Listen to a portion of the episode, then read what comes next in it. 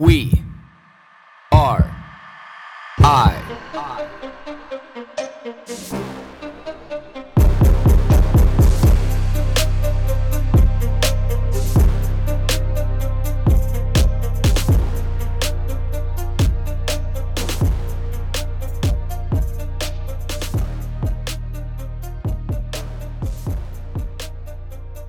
All right, everybody, we've dove deep into, uh, well, I say deep in general terms. We've we've dove into glycogen. We've dove into uh, lipolysis. You know, just a little recap. You know, we dove into glycogen to be able to really understand, you know, like what glycogen is, where it's produced in the body, of like what that means, and the calories associated with the glycogen in your body. And we have lipolysis. So lipolysis is the, you know, for a little recap, the the system, the process of converting fat adipose tissue into glucose that your body can use it. Now, we're going to get a little bit into BMR today, basal metabolic rate, um, also known as um, RMR, like resting metabolic rate. So if you kind of hear those two terms, BMR or RMR, uh, they're synonymous, they're one and the same. Now, in my mind there's a there's a direct correlation between the glycogen in your body and what your BMR or your RMR is.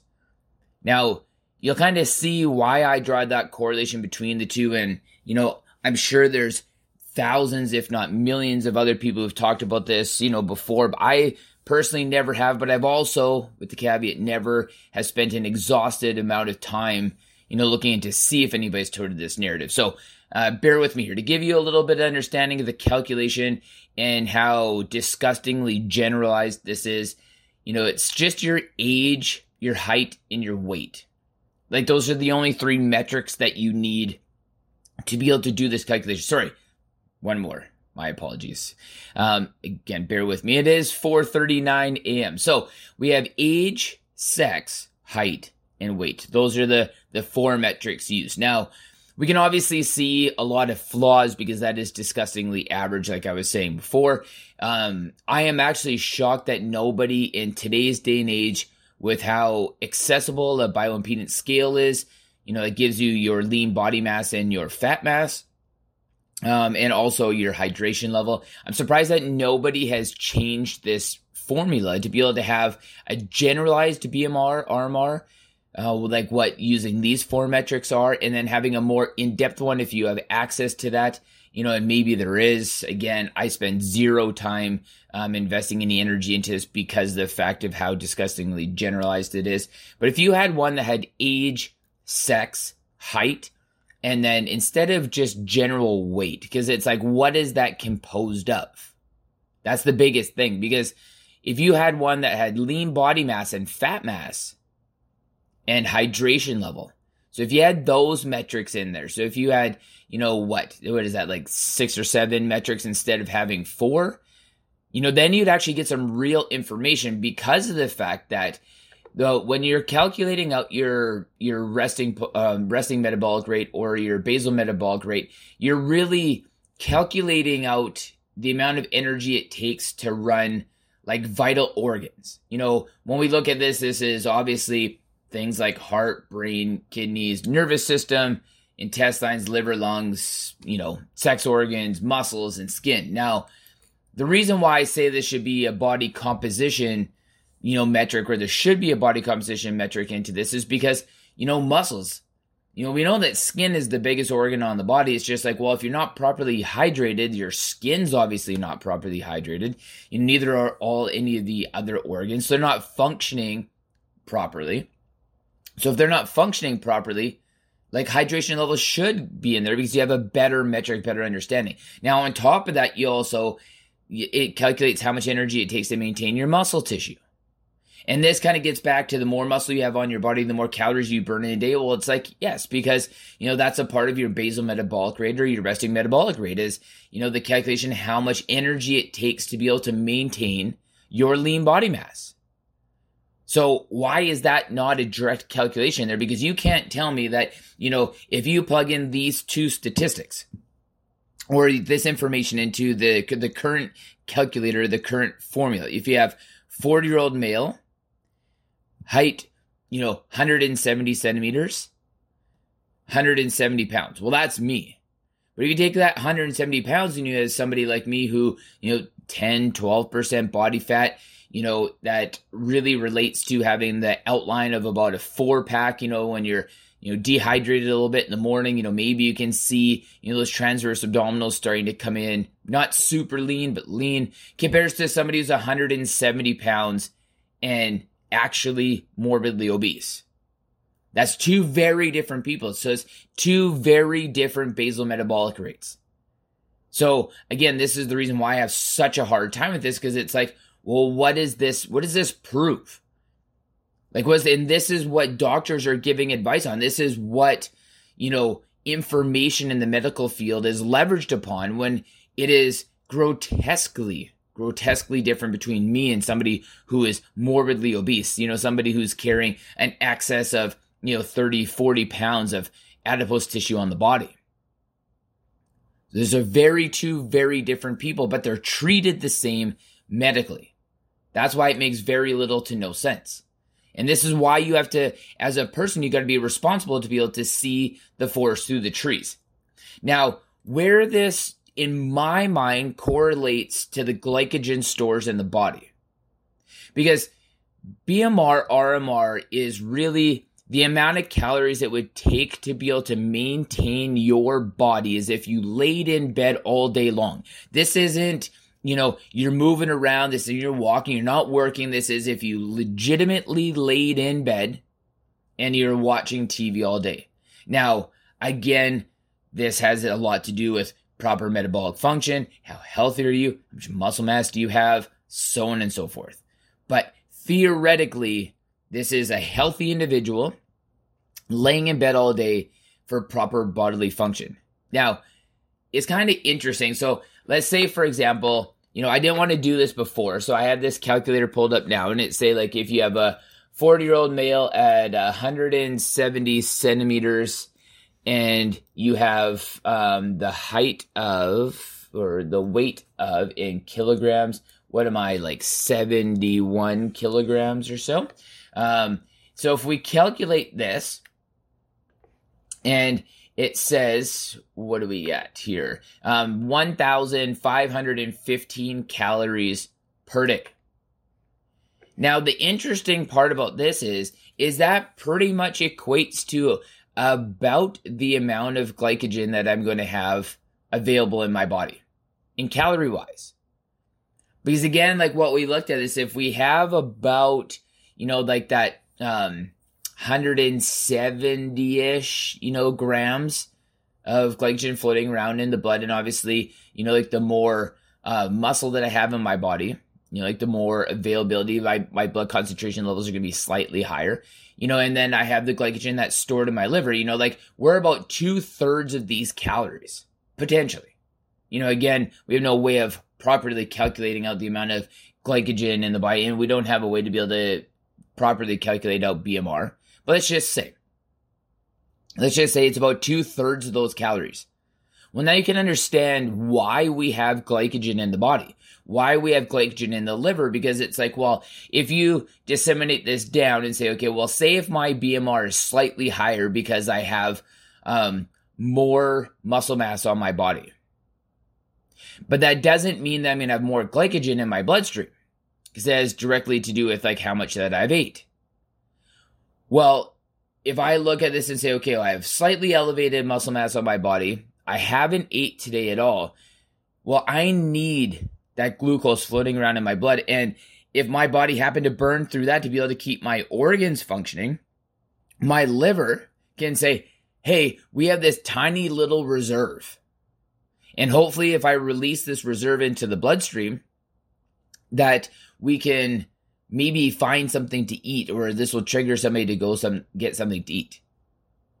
You know and then worst case scenario the body can start to go into ketosis and tap into that lipolysis you know, program saying like, hey, I'm going to take what little fat I have on my body or potential fat that I have on my body and turn this into glucose. But, you know, when we look at what's immediately available for the body to be able to survive and aid in healthy organ function, this almost equates to the amount of glycogen that you have available in your body very easily for the body to be able to metabolize. She's like, huh, that's interesting. It's like the body knew what it was doing. It's like the body has this understanding. It's like the body has spent hundreds of thousands of years, you know, coming up with this system that'll keep itself alive. It's like, oh. This is why when people say, like me, that if you give your body the tools, the resources, it already knows what to do with it. You don't need to interfere with what the body is doing. But when we play God with the body, saying that, no, I'm going to interfere with this system, these systems, this is where the wheels really start to fall off. Because again, at the end of the day, you can't tell me that it doesn't spark and pique a certain level of curiosity being like, hey, well, if I calculate out my my basal metabolic rate, my resting metabolic rate, and the amount of glycogen that theoretically I should have in my body, those numbers are so similar. Like, just let's stop and think about that for a second. Like, it makes perfect sense. Why would your body not have a system created organically to be able to keep your most, the most vital part of living alive, which is again, all of these organs, all of your organs, including your skin, including your muscles, including your brain, including, you know, your heart, including your lungs, including your kidneys, all of these things. It's not like it allocates more resources to one than the other. It's a global amount of resources. It's not like when you are, when you have hypothermia and your body then pulls blood from the extremities and pulls it, you know, in the torso to be able to keep the organs alive because it realizes I can't survive without my organs, but I can survive without my extremities, at least for a short period of time, and especially in today's day and age. There's not a system like that. Calories are, are global across the body especially if we're just talking about BMR and RMR, because you're laying in bed or you're laying down, you're not doing anything. So this is interesting. Very interesting. So when you stop and now you're armed with like this little bit of um, information, like what are you going to what are you going to do with it? Are you going to investigate a little bit more? Does it pique enough curiosity to be like, hey, well, if I increase my muscle mass on my body, I'm naturally going to increase my BMR, even if I can't really calculate that out. Now, when you look at the literature and you're going to run into things, you know, that are generally, you know, open to debate on like what these percentages are. But, you know, when you're looking at information and you just say generally for most people, and when you say generally for most people, you're talking generally most people who are unhealthy because the general public is unhealthy. That upwards to 70% of those total calories burned each day, you know, is due to upkeep, just general upkeep. Physical activity can make up to about 20% of that expenditure, and 10% is used for the digestion of food. You know, digestion of food in the body is that thermogenic process where, you know, stoking the fire. You know, thermogenic, thermogenic effect, you know, is just that thermogenesis word that you're probably going to run into when you're when you're investigating topics like metabolism. So, you know, when we look at then what we need to do with the body over and above that when it comes to calories, this is where it directly depends on this amount of activity, the hours of activity in a day. And this is the interesting part of like where I look at what what dieting air quotes or fasting, you know, a, restricted calorie fast, like but still having calories, so not really a, a fast in nutritional sense. It's like okay, well, if I can calculate my basal metabolic rate, and I know that that's what I just need for my organs to be able to survive, and I correlate that also with the glycogen that I have in my body versus the amount of calories that it's going to take for me to be able to lose weight in a day based on my occupational activity versus my extracurricular activity. Like these are some of the things that we need to think about it in when we're when we're losing fat mass. Because they're all all factors into that equation. You know, so most people have metabolic dysfunction, which is going to directly affect your basal metabolic rate and your resting metabolic rate. Most people have very little muscle tissue on their body now, and especially in the West, and have elevated amounts of um, fat mass, very low amounts of lean body mass, which also is creating metabolic dysfunction. So when we look at these kind of things, our our body doesn't have the ability to be able to process calories very well because you know we're sick and unhealthy internally. And then we have low lean body mass, which contributes to, you know, not being able to process and break down the amount of calories we would normally be able to. Because again, those two numbers are directly correlated with each other as well, because the higher amount of lean body mass that you have on your body, unless if you're a mesomorph body type by natural, um, natural selection, that, you know, you are going to have to work out to be able to get that. If you're working out, more likely than not, you're going to have better and more enhanced metabolic function because you are active. You are using your body the way that it was should, that it was designed to be. So you know and then you get into you know the type of food that you're eating. Can you process your food? Can you get you know the the right amount of nutrients out of the food to be able to create healthy metabolic function? Like all of these things. But again i'm going through all this information so you can have a clear understanding of like what it actually takes to be healthy. Like what it really takes to be healthy.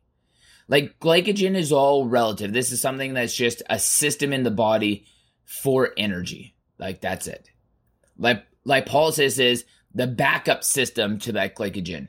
But now we're kind of getting into that next step of like, why do we need these systems? So this is the why. This is the past the you know, we have these energy sources. We have these multiple different types of wood for our fire. We have some quick burning cedar, which is like the glycogen. And then we have some slow burning oak, which is the lipolysis because it takes an extra system to be able to get there.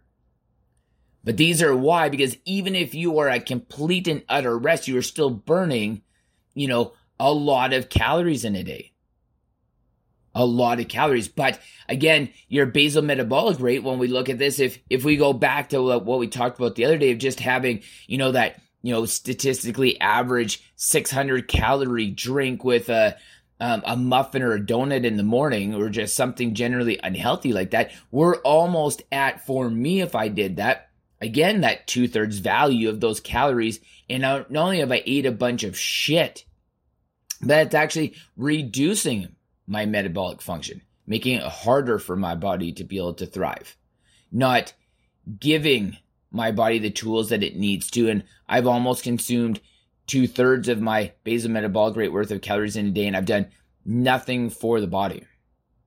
Because again, this comes back to not all calories are equal in many different regards, but you know, in, in the most basic sense that there's junk calories for the body that your body does not like to have in it. And there's healthy calories, which are full of micro and macronutrients that your body needs and wants and craves.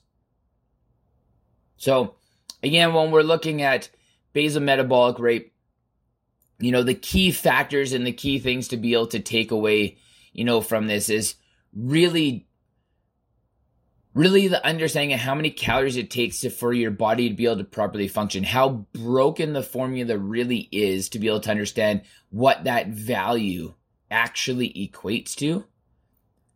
But again, like a general understanding of if you just want to be healthy, if you you don't want brain fog, if you want, you know, body energy physically, mentally and emotionally look at it from the point of view that if you're not intaking at least, say for me, approximately that 1500 calories, well, my most basic functions aren't functioning properly. How am I ever going to function, you know, properly in a in an athletic environment that demands a lot of physical energy, an emotional environment that's, you know, very taxing that takes a lot of energy.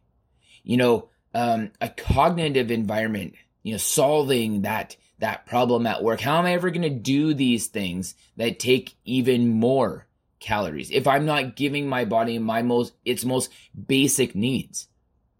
And again, on top of that, making sure that those calories are good calories that the body can properly function from. or a base, an anchor that it can function properly there going forward. So I know that's probably wandering a little bit all over the place. However, you know, like it's a general understanding. Again, I'm going to try to get into some of these topics a little bit more, um, you know, better detail, you know, as the week goes on and as the weeks go on, just to give everybody like an understanding of what it actually takes metabolically in the body to be able to be healthy. So I hope that everybody has a wonderful day and takes this little bit of information here on this Wednesday morning to say, like, hey, what am I doing for the body? Because now you're armed with education information. What are you going to do with this information moving forward?